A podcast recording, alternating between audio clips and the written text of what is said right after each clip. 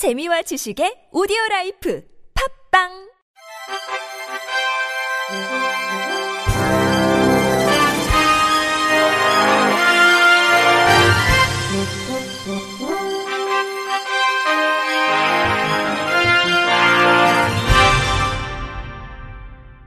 청취자 여러분 안녕하십니까? 12월 1일 목요일 KBIC 뉴스입니다.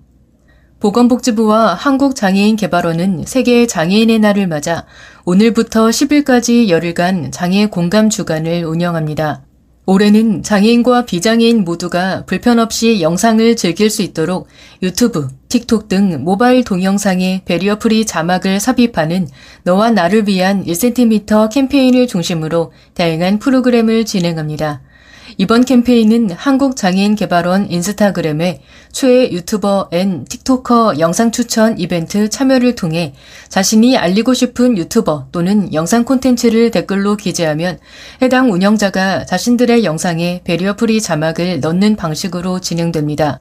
이와 함께 대체 텍스트 백일장 이벤트도 진행되는데 오는 8일까지 개발원 인스타그램에 게시된 장애 인식 개선 웹툰 중 마음에 드는 웹툰의 대체 텍스트를 작성하는 방식으로 참여자들에게는 추첨을 통해 다양한 경품을 제공할 예정입니다. 또 내일 방영되는 EBS1 자이언트 팽 TV에서는 우리 사회가 장애를 자연스럽게 대할 수 있도록 팽하 장애 인식 개선 퀴즈왕을 찾습니다 이벤트를 통해 장애에 대한 자연스러운 접근 방식을 소개할 예정입니다. 아울러 주로 사회적 약자들의 이야기를 소개하는 유튜브 시리얼에서는 오늘과 8일 장애인의 임신, 출산, 육아 환경 개선을 위한 생활 속 아이디어 제안 이벤트를 통해 여성 장애인의 출산, 육아, 돌봄에 대한 인식 전환의 계기를 마련하기 위한 영상을 업로드할 예정입니다. 우리나라 장애인이 인권 침해나 차별을 많이 받는 집단 중 2순위로 나타났습니다. 국가인권위원회는 인권의식 실태조사 주요 결과를 발표했습니다. 조사 결과 우리나라 인권 상황은 1년 전과 비교해 비슷하다는 응답이 59.5%로 가장 많았고 전년 대비 좋아지고 있다는 5.1%포인트 감소한 가운데 나빠지고 있다는 응답은 같은 수준을 보였습니다. 응답자의 52.8%는 우리 사회에서 사회적 약자, 소수자 인권이 존중받는다고 응답했고 이들의 인권 존중도는 여성 84%, 아동 청소년 81%, 노인 71%, 장애인 50.4%, 이주민 36.2% 순이었습니다. 응답자 56.5%는 혐오 표현을 접한 경험이 있다고 응답했으며 혐오 표현을 접한 경로는 TV, 라디오, 인터넷 방송, 온라인 포털, 카페, 커뮤니티, 혐오 표현 대상은 정치인이 가장 높고 다음으로 성소수자, 여성, 장애인 등으로 특히 혐오 표현을 법적으로 규제하는 것에 68.7%가 찬성했습니다. 인권 침해나 차별을 받는 집단으로는 경제적 빈곤층을 가장 많이 꼽았고 다음은 장애인, 결혼 이주민 이주 노동자, 학력, 학벌이 낮은 사람이 차지했습니다.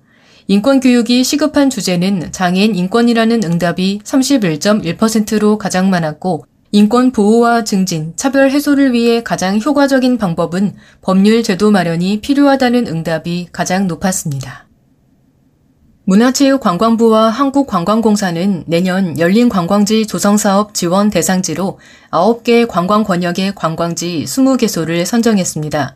열린 관광지 조성 사업은 장애인, 고령자, 영유아 동반가족, 임산부 등 관광 약자의 관광지 내 이동 불편을 해소하고 관광 지점별 체험형 관광 콘텐츠 개발, 온 오프라인을 통한 무장애 관광 정보 제공, 무장애 인식 개선 교육 등을 통해 전 국민의 관광 활동 여건을 쉽고 편리하게 만드는 사업입니다. 이번 열린 관광지 공모에는 지방자치단체 17곳의 관광지점 41개소가 지원했으며 사업 계획서의 실현 가능성과 지자체의 사업 추진 의지를 중점적으로 평가해 선정했습니다. 그 결과 시흥, 오이도 해양단지, 오이도 선사유적공원, 해남, 우수영 관광지, 송호 해수욕장, 사천, 사천 바다 케이블카, 초양도, 삼천포 대교공원, 한평, 한평 엑스포공원, 돌머리 해수욕장, 한평 자연 생태공원, 공주, 공주 무령왕릉과 왕릉원, 공주 한옥마을, 대전, 대청호 명상공원, 대청호 자연생태관, 임실, 사선대 관광지, 우수의견 관광지, 영월, 영월 장릉, 청령포, 영광, 불갑사 관광지, 불갑 저수지 수변공원 등입니다. 선정된 관광지는 앞으로 장애물 없는 생활환경 인증 전문가의 맞춤형 현장 컨설팅을 거쳐 각 관광지의 환경에 맞는 세부 개선 계획을 확정한 후 경사로, 단차, 매표소, 보행로 등 여행 기반 시설을 개보수하고 장애 유형별 체험형 관광 콘텐츠를 개발합니다. 아울러 문체부와 관광공사는 이미 조성이 끝난 지자체의 열린 관광지를 중심으로 여행 프로그램을 개발해 장애인 등 관광 약자에게 직접 여행 경험을 제공하는 나눔 여행 사업을 진행할 계획입니다.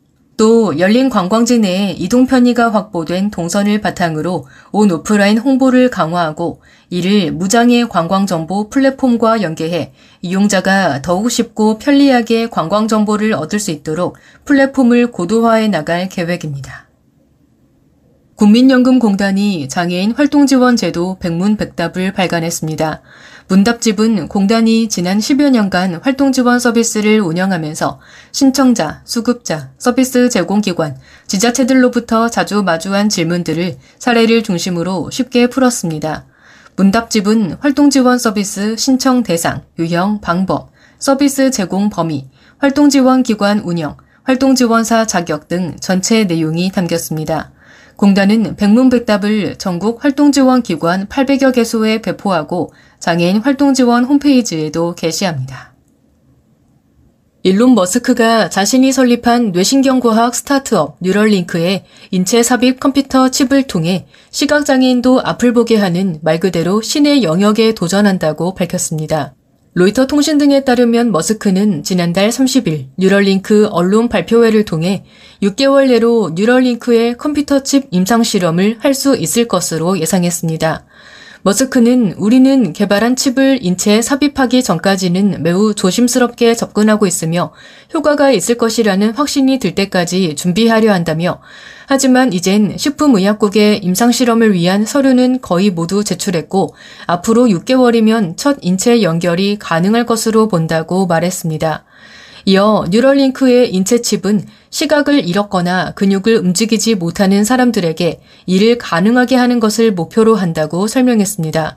또 선천적으로 맹인으로 태어나 눈을 한 번도 쓰지 못한 사람도 시각을 가질 수 있을 것이라고 설명했습니다.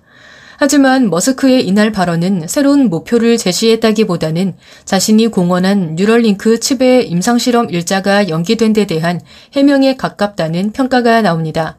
한편 뉴럴링크는 머스크가 2016년 창업한 스타트업으로 전기차를 생산하는 테슬라와 우주기업 스페이스 X 등과 함께 머스크의 대표적인 혁신 기업 중 하나로 꼽힙니다.